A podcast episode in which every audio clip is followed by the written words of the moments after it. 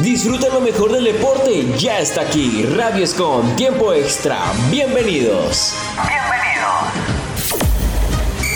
Hola a todos, bienvenidos a Tiempo Extra, el noticiero deportivo de Radioscom, que los mantiene al tanto con toda la información y noticias del mundo deportivo. Muchísimas gracias a todos por habernos acompañado una vez más en lo que es este segundo episodio de este año 2024 de Tiempo Extra. Antes de ir en profundidad con las noticias y el mundo del deporte, vamos inmediatamente con Alf, que está de regreso con todos nosotros. Alf, bienvenido. ¿Cómo la pasaste en esas vacaciones de diciembre, enero y mitad de febrero? Estaba vigilando la casa durante la noche.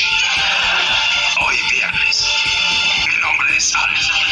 Ok, Alf, gracias por volver. Señoras y señores, nos vamos con la información deportiva y primero vamos con el gran evento deportivo del fin de semana pasado. Hablamos del Super Bowl.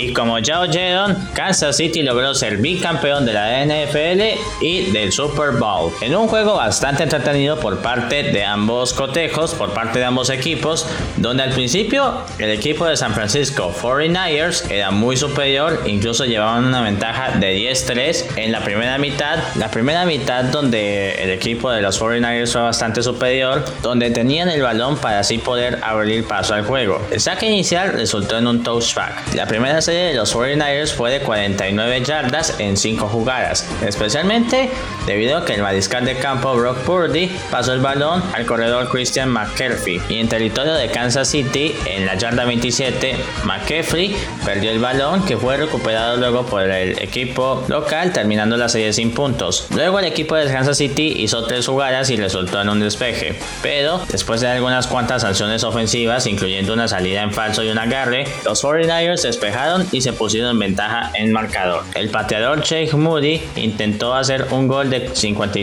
campo de 55 yardas, lo cual fue bueno, y los 49ers, el equipo de San Francisco, estaba en el tablero con una ventaja de 3-0, lo cual hizo que el equipo visitante se sintiera más cómodo en la cancha, y tras sus errores el equipo local del equipo de Kansas City y tras las pérdidas de balón, entre ellas una de Moody que hizo un intento de punto extra que aumentó la ventaja a 10-0 a favor de los 49ers de San Francisco, y luego de otro touchback, la siguiente serie fue de 65 yardas en 13 jugadas y un gol de campo de 68 yardas de Harrison Butker hizo que el equipo de Kansas descontara en el marcador, reduciendo el déficit a 7 puntos, y después de otro touchback, Purdy se arrodilló para que se acabara el tiempo del segundo cuarto, y después de apreciar el gran espectáculo de la segunda mitad, la actuación de Usher, el gran espectáculo del Super Bowl que será cada año, donde también estuvieron Alicia Keys, Ludacris, Lil Jon, etc. Inició la segunda parte donde en una patada inicial resultó en un touchback en un balón suelto en la primera jugada a favor del Kansas City, recuperando el balón con una pérdida de 10 yardas, donde Mahomes lanzó una intercepción que fue atrapada por el profundo Cheer Brown, en donde los 49ers no pudieron despejar y aprovechar la pérdida del balón y tuvieron que despejar después de 3 jugadas. La siguiente serie de Kansas City resultó en un despeje de solo 3 jugadas y los 49ers repetirán el mismo destino en su siguiente serie, que fue de 47 yardas en 9 jugadas, que comenzó con una ganancia de 11 yardas de Travis Kelce. La serie terminó con un intento de gol de campo de 57 yardas de Butker, que estableció un nuevo récord para el gol de campo, el más largo en la historia del Super Bowl. Aún liderando 10-6, el equipo de San Francisco tuvo que despejar luego de 3 intentos en la siguiente serie. Los Chiefs también duraron 3 jugadas y 8 yardas después del despeje, donde el balón golpeó Darrell Otell Jr. en el talón trasero, lo que fue declarado balón suelto, y los Chiefs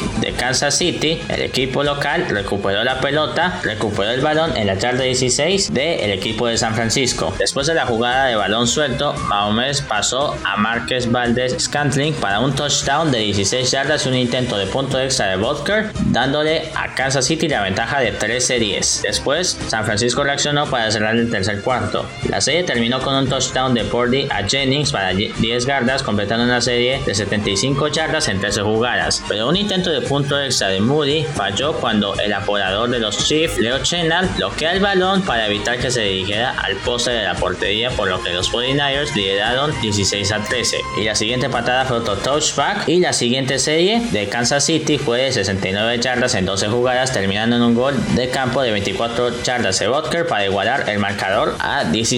Estaban parejos 16-16. Luego los 49ers llegaron a la yarda 40 en territorio de los Chiefs en 4 jugadas. Purdy lanzó 2 pases incompletos y Moody anotó un gol de 53 yardas, dando a los 49ers una ventaja de 19-16. Parecía que el equipo de San Francisco tenía la ventaja. Sin embargo, Kansas City no se dio por vencido. Tras otro touchback, pasaron 7 segundos después del aviso de 2 minutos. La siguiente serie de Kansas City fue de 64 yardas en 11 jugadas, después de conseguir varias veces poder convertir en una tercera oportunidad. Y con 6 segundos restantes del último cuarto, Butker pateó un gol de campo de 69 yardas para empatar el marcador 19-19. Y tras esto nos iríamos a tiempo extra, donde la edición 58 del Super Bowl fue el primer juego con reglas de tiempo extra nuevas y el segundo juego de este tipo en llegar a tiempo extra. El primero fue en el Super Bowl 51, es decir, hace 7 años. San Francisco inició lentamente, pero después hizo un avance llegando a la yarda 11 en territorio de los Chiefs, donde se conformaron con un gol de campo que les dio la ventaja 22-19. El juego no terminaba, ya que los equipos debían anotar un touchdown en la primera posición en el tiempo para ganar. Era el turno de Kansas City, pero que podían hacer algo en tiempo extra, algo más, y que el saque inicial derivaba en un último touchdown. La serie fue de 75 yardas y cuando quedaban 3 segundos en el tiempo extra, el gran Patrick Mahomes pasó el balón a McCall Hartman para un touchdown de 3 yardas, lo que permitió a los Chiefs ganar 25-22 y así consagrar una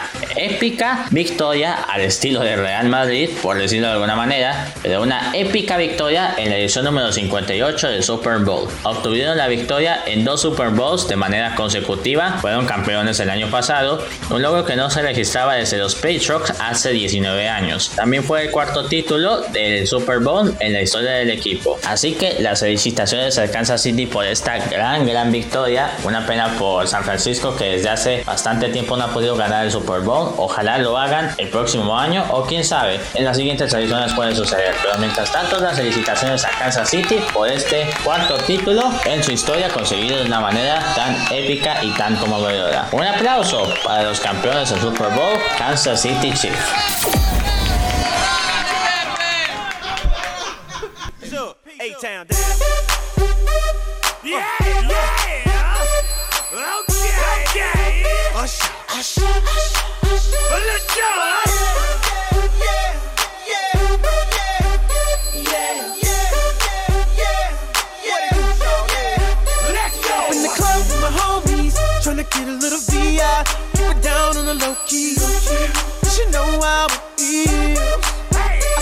She was checking up for me from the game. She was spitting in my ear. You would think that she knew me. Decided to cheat. Okay. Conversation got heavy. Hey. She had me feeling like she's ready to blow. Oh, watch out! Oh, oh, watch out! She's saying, "Come get me, come get me." So I got up and followed her to the floor. She said, "Baby, let's go." When I told her, I said.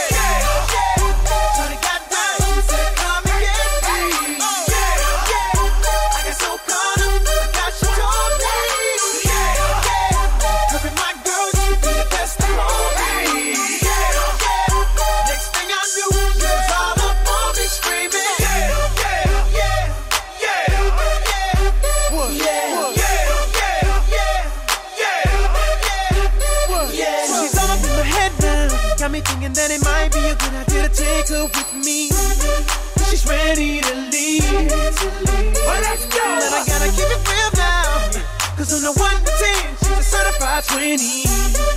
But that just ain't me. Hey! Cause I know if I take that chance, she swears it's gonna leave. But what I do is the way she dance makes Shawty alright for me. The way she gives it love, I'm like, yeah, just work that out for me. She asked for one more dance, and I'm like, yeah, how the hell am I supposed to leave? And I said,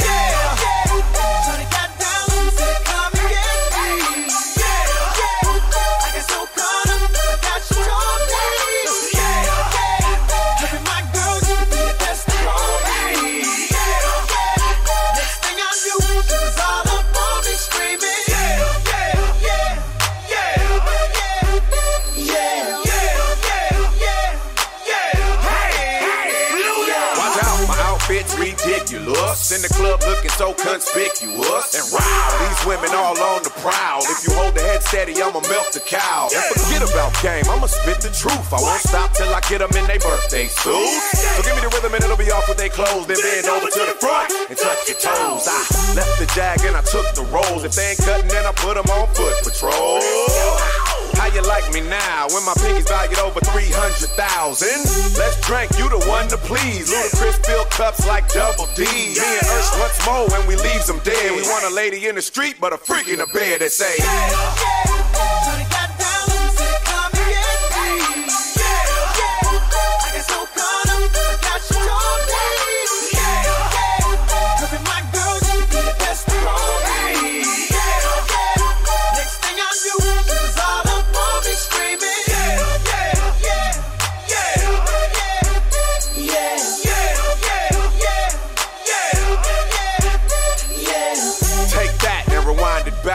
John got the beat to make your booty go. Take that, rewind it back. Usher got the voice to make your booty go. Take that, rewind it back. Ludacris got the flow to make your booty go.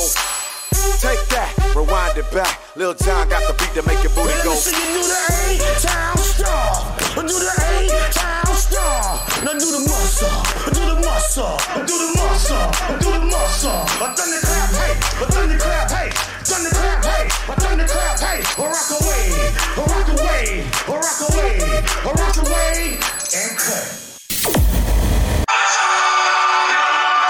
Ha regresado la UEFA Champions League, la competencia de clubes más grande a nivel mundial. Y lo hicieron, y lo hizo, con varios de los candidatos a llevarse este título, varios de ellos jugando de visitante. Empecemos con el Manchester City, que le ganó 3-1 al Copenhague, en lo que me parece puede ser la serie más fácil, más sencilla de los octavos de final, con todo el respeto, pero puede ser la más sencilla. En todo caso, gol de Kevin De Bruyne al minuto 10, Kevin De Bruyne que ha vuelto a las canchas después de casi 5 meses, estuvo lesionado tras una grave lesión del tendón de la corva, lo cual lleva tiempo recuperarse. Regresó a principios de este año, regresó en enero, en el primer partido del City del año, en un partido de la FA Cup que ganaron por 5-0. Anotó un gran gol frente a Newcastle por Premier League, su primer gol de esta temporada, y ahora anota en Champions. Curiosamente, su primer partido en Champions, no participó en ningún partido de la fase de grupos y tan solo le bastó 10 minutos para anotar su primer gol de esta temporada en Champions. Después, unos 24 minutos más tarde, el portero Ederson Morales se equivocaría de una manera insólita, al estilo de Loris Karius, le pasaría el balón a un jugador del Copenhague, en este caso Magnus Mattsson, remataría al arco y gol del Copenhague, donde en ese momento ilusionaba a todo un pueblo porque le estaban empatando a nada más y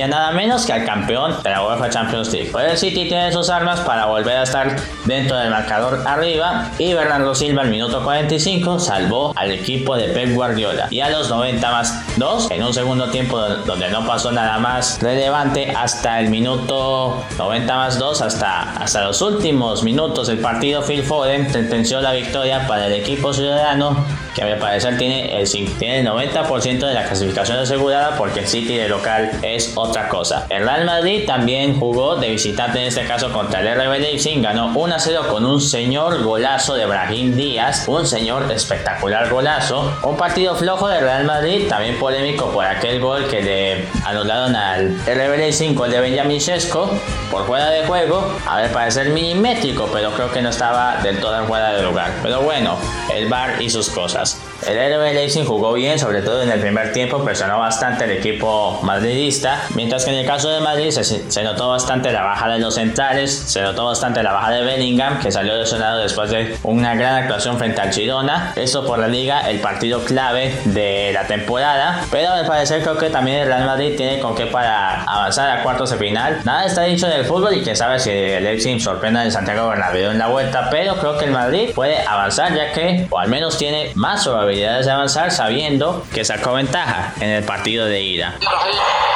Atención, buena maniobra, va a colocar.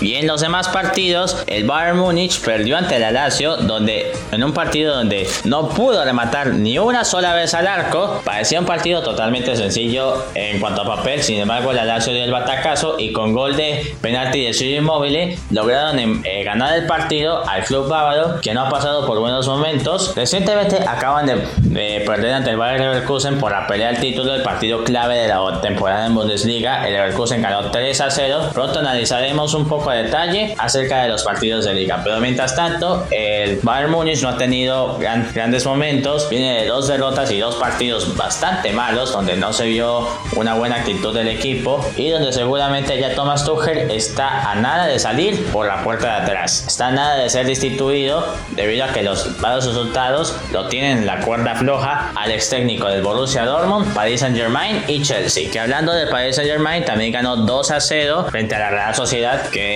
es una de las revelaciones de la temporada en fase de grupos. La Real Sociedad, que la verdad estaba jugando un buen primer tiempo, estaba jugando un buen partido, pero en una jugada de gol de tiro de esquina, el equipo se distrae, la cae el balón en Mbappé y pues ahí el Paris Saint-Germain se sintió cómodo y la Real Sociedad no supo reaccionar.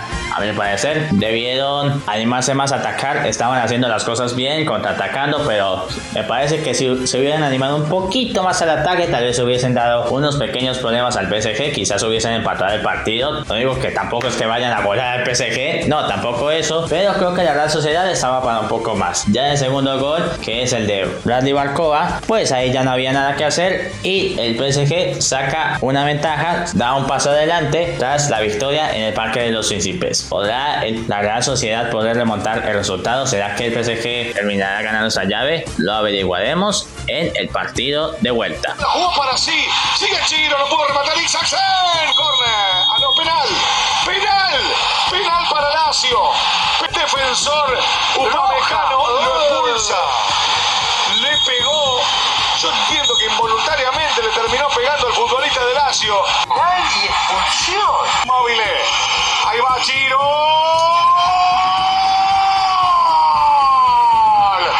¡Gol!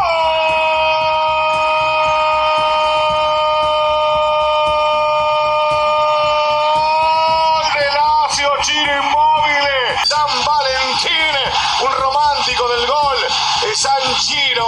Y le regala en este día tan especial a sus hinchas un gol que como una flor, sí, florece el triunfo de Lazio, que le gana al Bayern Múnich 1-0. Marquinhos, ahí está.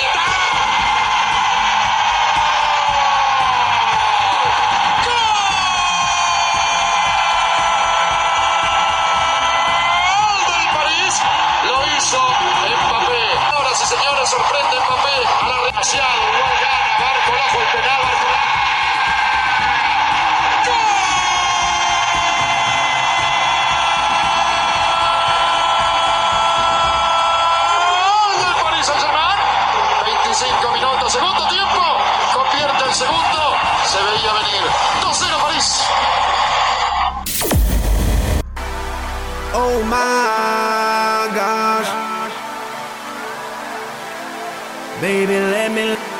I did it again, so I'm gonna let go. Oh my, baby, let me love you down. There's so many ways to love ya, maybe I can break you down. There's so many ways to love ya, got me like, oh my God, I'm so in love. I found you finally. You make me wanna say, oh, oh, oh, oh, oh, oh, oh, oh, oh, oh, oh, oh, oh, oh, oh, oh, my gosh.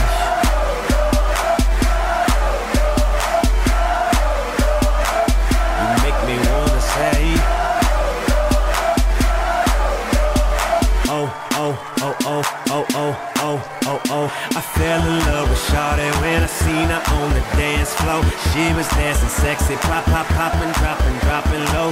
Never ever has a lady hit me on the first sight. This was something special, this was just like dynamite. Honey got a booty like pow, pow, pow. Honey got some boobies like wow, oh, wow. Girl, you know I'm loving your style. Check, check, check. checking you out like, oh, she got it all. Sexy from my head to toe, and I want it all and all and all. Baby, let me love you down. There's so many ways to love you, baby, I can break you down. There's so many ways to love ya. Got me like, oh my gosh, I'm so in love. I found you finally. You make me wanna say, oh, oh, oh, oh, oh, oh, oh, oh, oh, oh, oh, oh, oh, oh, oh, oh, oh my gosh.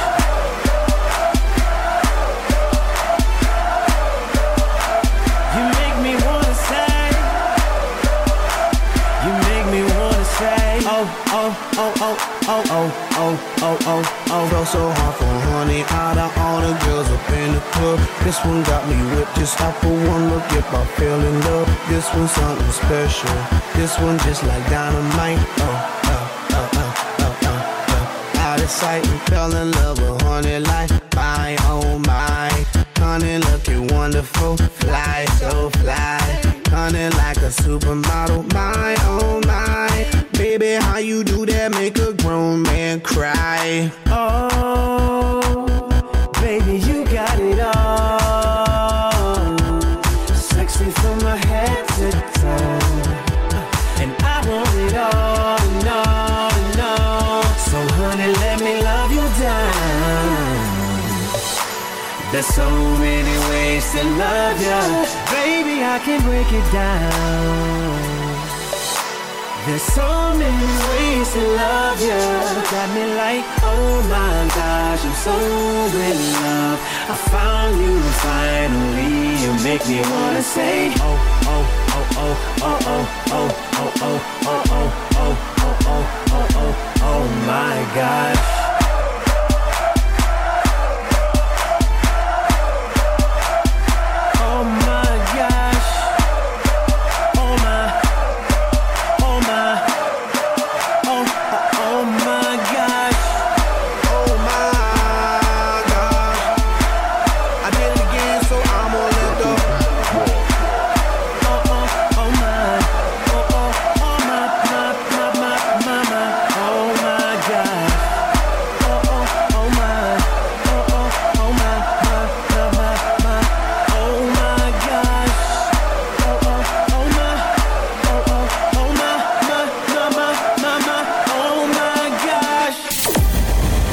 Ustedes el resumen del Tour Colombia 2024, ganador, podio y lo que fueron las posiciones y clasificación en general. Rodrigo Contreras terminó como líder general del Tour Colombia de la competencia luego de defender su primer puesto en la sexta etapa, la cual fue para Jonathan Pácora Restrepo. El Tour Colombia tuvo su cuarta edición como la carrera ciclística más importante del país, que finalizó este domingo 11 de febrero, iniciando desde el municipio de Sopo y finalizando en el Parque Nacional de la ciudad de Bogotá, pasando Tocancipá, Cachancipá, Chocontá, Chesquillé, Guatavita, La Calera y el Alto de los Patios. La última jornada definió en general todas las posiciones y Jonathan Pácora terminó quedándose con el triunfo con el equipo de Selección Colombia. Segunda posición para Richard Carapaz con Education Easy Post y tercera posición Alejandro Osorio con Elko Shimano. Ambos ya habían ganado etapas en la actual edición del certamen. Sin embargo, pues Jonathan Restrepo, quien se consagraría como campeón del Tour Colombia, fue Rodrigo Contreras. Los otros campeones del Tour Colombia habían sido el gran Egan Bernal en 2018, Miguel Ángel López y Sergio Higuita. Y es que el campeón del equipo Nu Colombia defendió con categoría la camiseta amarilla y no aflojó ante la presión de Richard Carapaz, convirtiéndose en el ganador de la etapa. La clasificación en general estuvo en primera posición con Rodrigo Contreras Contreras con un tiempo de 21 horas, 18 minutos y 26 segundos. Richard Carapaz terminó a 6 segundos, a muy poquito. Seguramente si ganaba la última etapa podría alcanzarlo, pero al final no le fue posible, o al menos si Rodrigo Contreras disminuyera o bajara, perdía algunos segundos con respecto a Carapaz, pero no fue así. Tercera posición, Jonathan Caicedo con el equipo Petrolite con 26 segundos. Rigoberto Urán, quien anunció que este año sería su último en el ciclismo, anunció su retiro, terminó en la cuarta posición. Y quinta posición para Egan Bernal. Me voy feliz, me voy contento con lo que logré. Si me dicen si me arrepiento de algo, que me faltó algo, para mí nada. ¿Por qué? Porque ¿sabes qué fue lo más importante? Pude ser feliz en un deporte donde hoy en día no encontramos felicidad. El ciclismo transformó mi vida y lo he hecho por muchos años, y luego aprendí a cogerle mucho amor, mucho respeto al ciclismo, y lo he hecho toda mi vida. Entonces, ¿cuál es el miedo? El miedo es cuando el otro año yo vea el Tour de Francia desde acá y yo no esté en el Tour de Francia compitiendo, ¿cierto? El miedo es que ya no te reconozcan por ser ciclista. El deporte es muy importante en mi vida, el deporte para mí es salud, entonces quiero seguirlo practicando, no tan exigente, pero ya más divertido, parar a tomarme un café sin tener la prisa, sin tener el entrenador que me llame, el equipo, porque le fue mal en esta carrera. Hay muchas llamadas que ustedes no saben, cuando uno va en un mal en Tour de Francia, y a Rigo, ¿qué le pasa? ¿Y qué me va a pasar? Yo estoy entrenando, estoy haciendo todo bien, llaman desde arriba, pero entonces esas cosas también ya como que listo, ya eso se acaba, bien, vendrán otros temas diferentes, un estrés empresarial, otras cosas, pero ya el deportivo ya. Yo les vuelvo y les digo, el deporte a mí me cambió la vida. Me cambió la vida a mí y a un círculo muy grande que está a mi alrededor, solo haciendo deporte, no ganando. Entonces, ¿qué quiere decir eso? Que eso es una motivación para que cada día pues tengamos más deportistas, más emprendedores, más empresarios en nuestro país, soñando con sueños y que trabajen por ellos. Que los sueños se cumplen, que son difíciles, sí. Y si no le cumplen eso, pues le pueden cumplir otros. Mira, el momento más bonito para mí fue cuando estuve en el podio de los Campos Elíseos en el Tour de Francia 2017. Ah, fue muy lindo.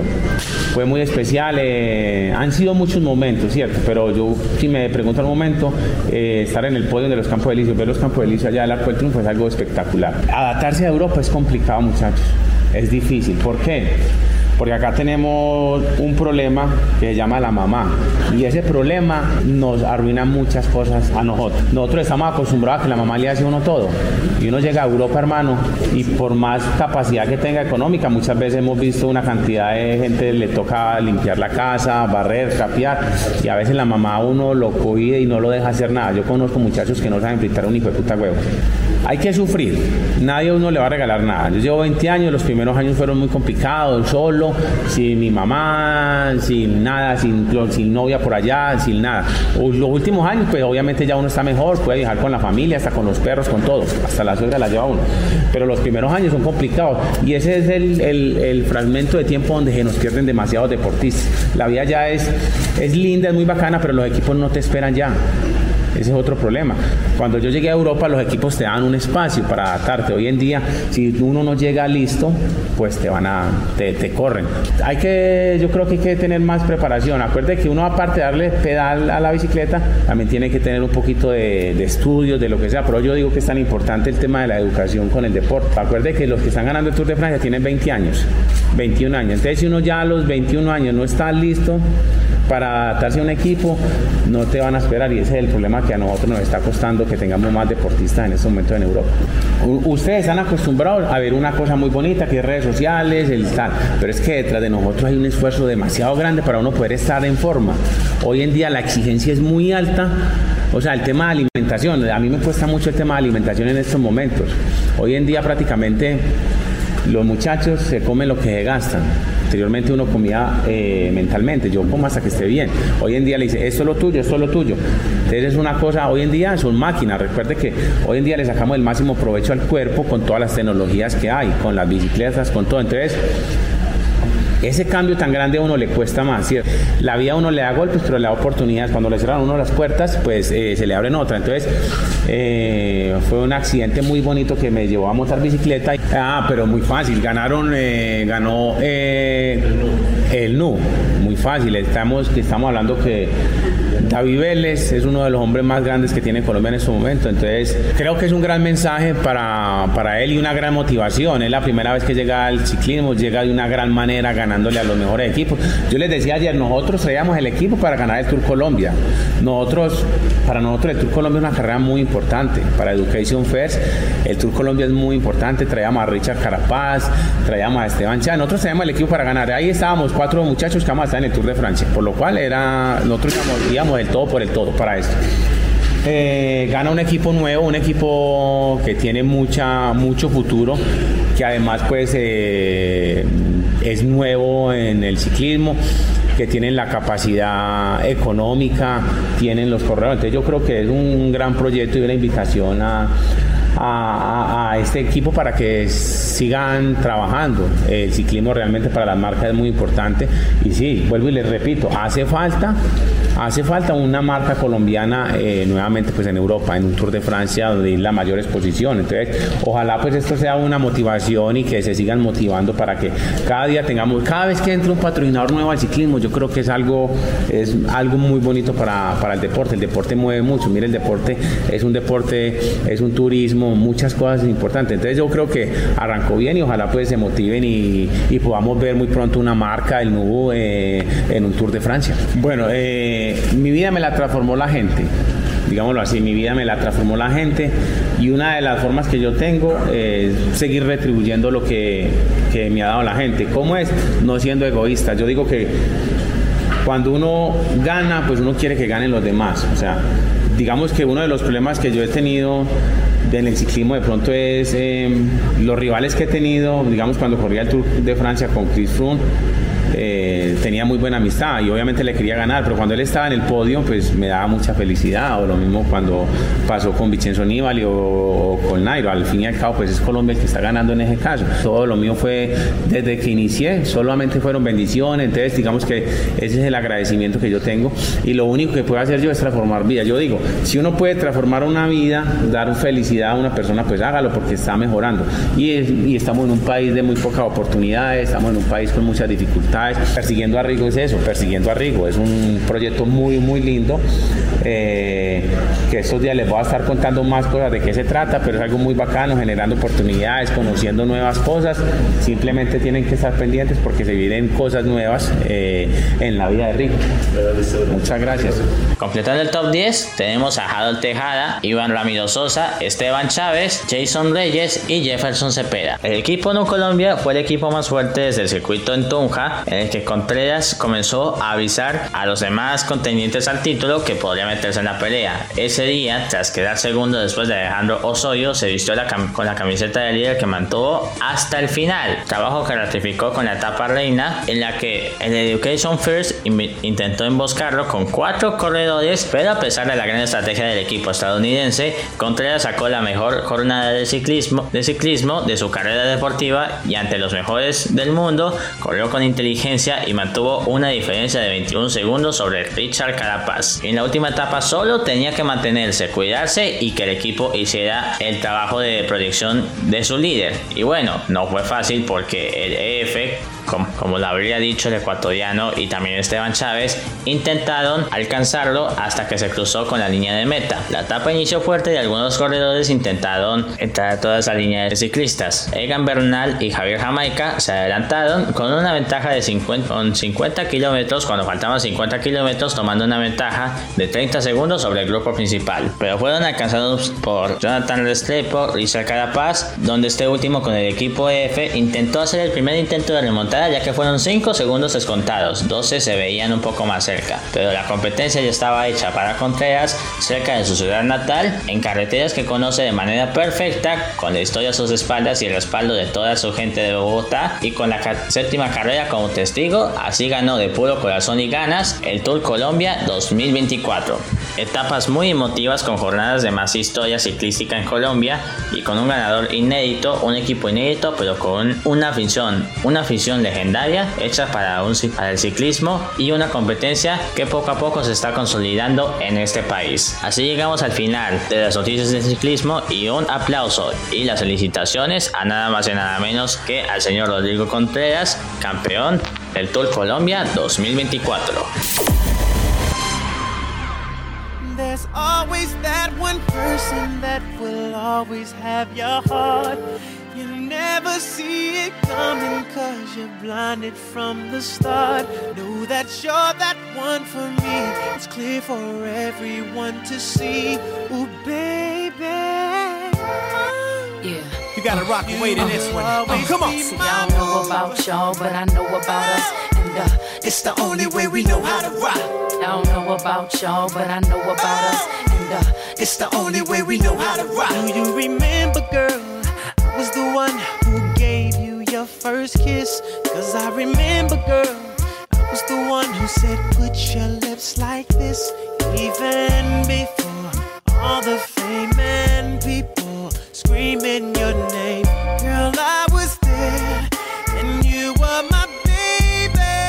It started when we were younger, you were mine. Now another brother's taking over, but it's still in your eyes.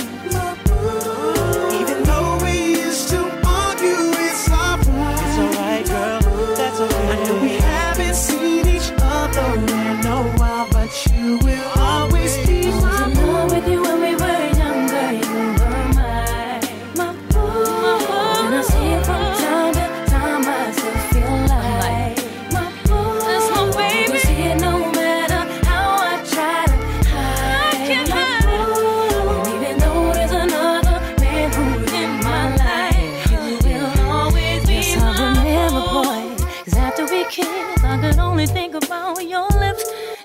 I remember, boy, the moment I knew you were the one I could spend my life with.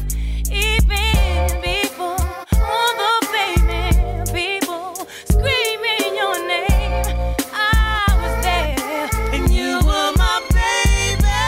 It started when we were younger, you were mine. You were mine. Now another brother's taking over, but it's still in your eyes.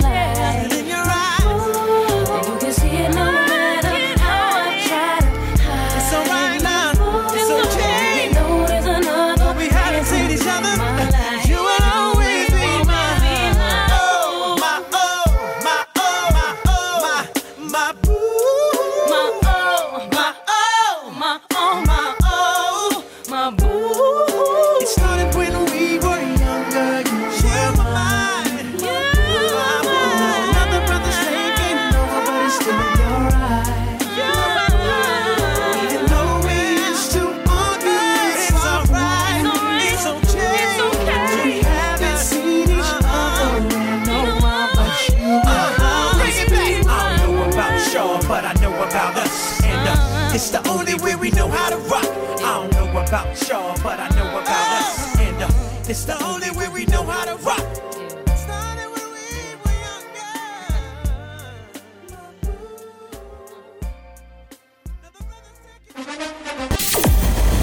Las 24 horas de Daytona se corrieron hace un par de semanas, pero aquí tenemos el resumen de una de las carreras más importantes de IMSA y el mundo de Le Mans, una de las categorías de automovilismo más importantes a nivel mundial. El equipo Porsche Penske ganó las 24 horas de Daytona de este año 2024 tras una emocionante batalla por la victoria con el equipo Cadillac y un controvertido final por el tiempo. Y es que Porsche logró su victoria número 19 en la mítica carrera americana, una de las míticas carreras americanas junto a las 500 millas de Daytona, donde también fue el primer triunfo del equipo Penske en la prueba desde 1969. La carrera se redujo a un duelo directo entre Cadillac B-Series número 31 de Pipo Derani y Jack Eichen y Tom Blomqvist, que corre a cargo del vigente campeón de la categoría Action Express Racing, y el Porsche número 963 de fábrica número 7 con Dane Cameron, Matt Campbell, Joseph Newgarden, sí, el ganador de las 500 millas de Daytona de del año pasado,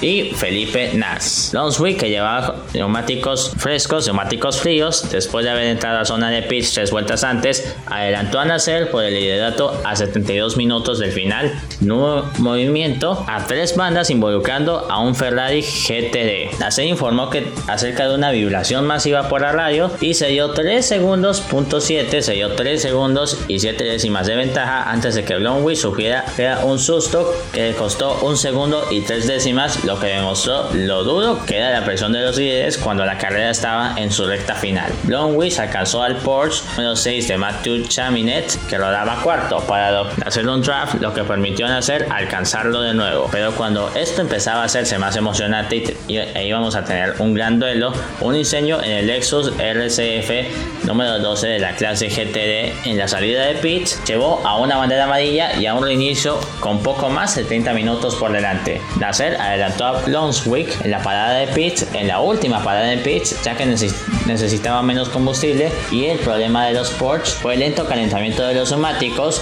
que se vio anulado por un puñado de vueltas detrás del safety car, del auto de seguridad. Nasser mantuvo el liderato alejándose de Longwich por más de 1 segundo, mientras que sus rivales se daba oportunidad en el tráfico, y a falta de 20 minutos Longwich aumentó la ventaja, aumentó la presión a medida que se acercaba a los GTD, pero Nasser se mantuvo firme. La diferencia era de medio segundo, 1 segundo, medio segundo, a falta de 5 minutos para el final, con Nasser visiblemente al límite de la curva 1, pero la estrategia en pits le favoreció en la última vuelta y finalmente ganó con 2 segundos de ventaja, 2 segundos y 1 décima. Detrás de ellos tomaron las riendas el Acura ARX06 número 40 de Wayne Taylor Racing con Andretti cuando el auto 10 sufrió un problema eléctrico al caer la noche durante el sábado. Después de liderar la primera hora, Luis de Letras, que compartía auto con Jordan Taylor, Colton Herta y Jenson Button, golpeó a Haminet en la primera curva de un reinicio,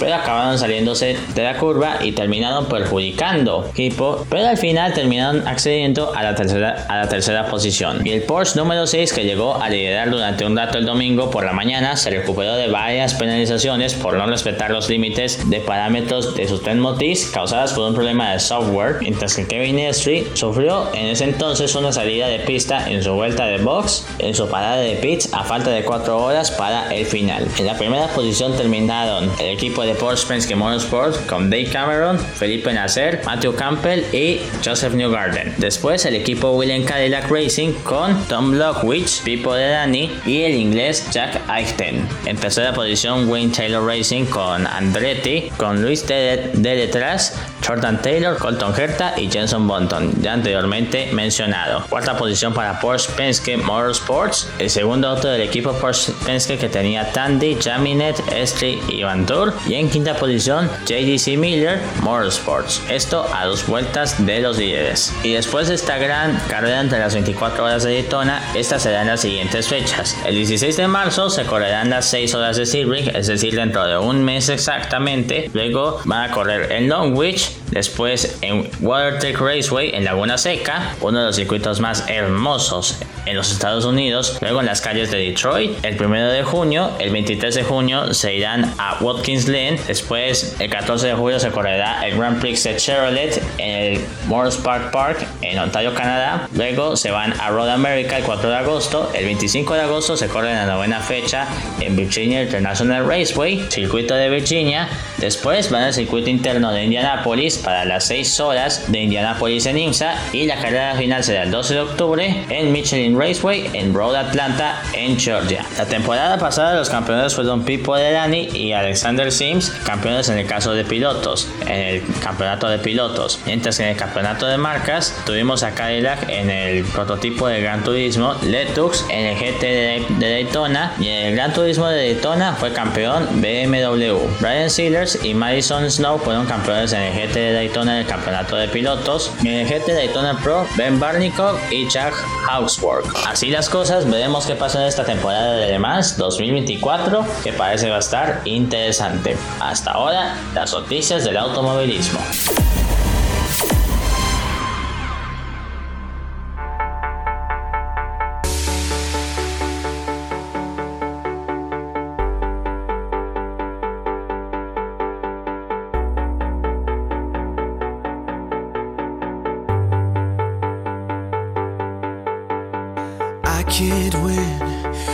wicked rain. I will never win this game without you, without you, without you, without you, without you, without you. I am lost, I am vain. I will never be the same without you, without you, without you, without you, without you.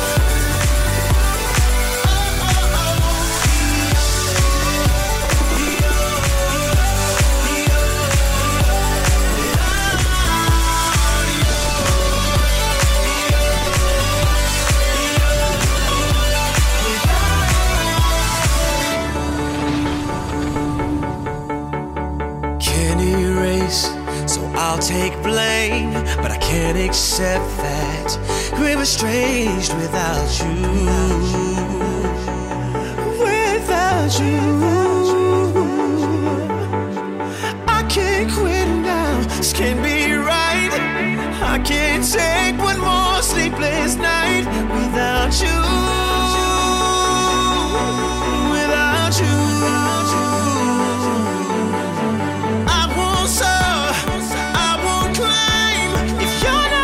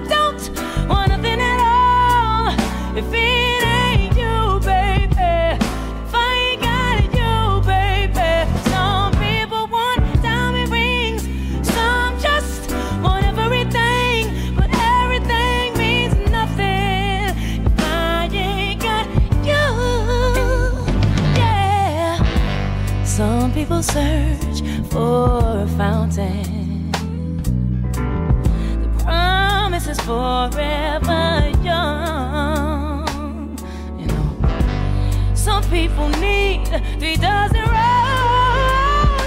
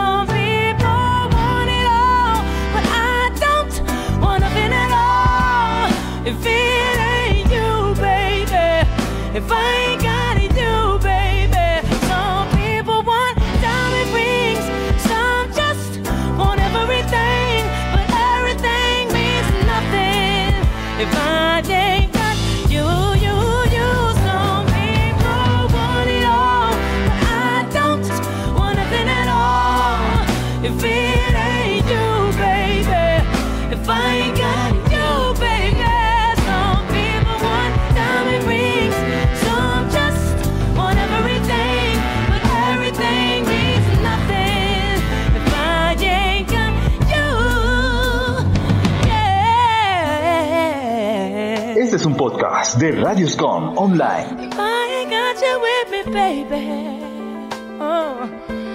Ooh, so nothing in this whole wide world don't mean a thing if I ain't got you with me, baby.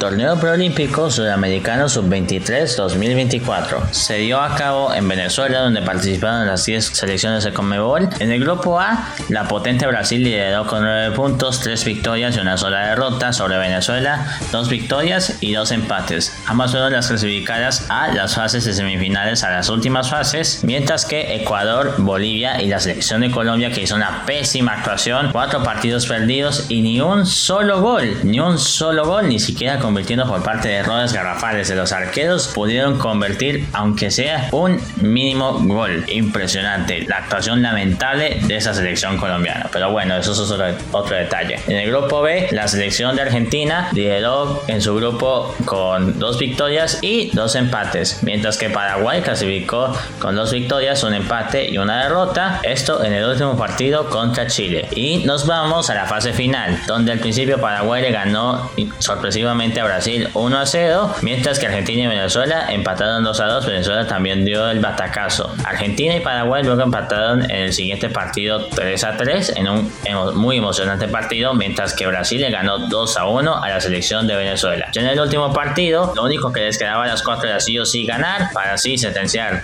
su clasificación, y Argentina le ganó a Brasil al minuto 78 con gol de Luciano Gondú, mientras que Paraguay le ganó 2-0 a la selección de Venezuela y ratificó su título como campeona del preolímpico sub-23. Es la segunda vez que gana Paraguay después de 1992 y 2004, la tercera vez. Brasil tiene 14 títulos, Argentina 10, Colombia 5, sin embargo este año no mostró su mejor actuación. Chile 4, Uruguay 3, Paraguay 3, Perú 2 y Venezuela 1, que fue en 1980. Ecuador y Bolivia siguen sin títulos en el Sudamericano Sub-23, en el Preolímpico. Luciano Rodríguez, Thiago Almada y Diego Gómez terminaron como los coladores del certamen, mientras que Pedro Vite terminó como el máximo asistidor, jugador ecuatoriano. Paraguay y Argentina tienen su boleto asegurado en los Juegos Olímpicos de París 2024, donde el torneo masculino están clasificadas por Conmebol,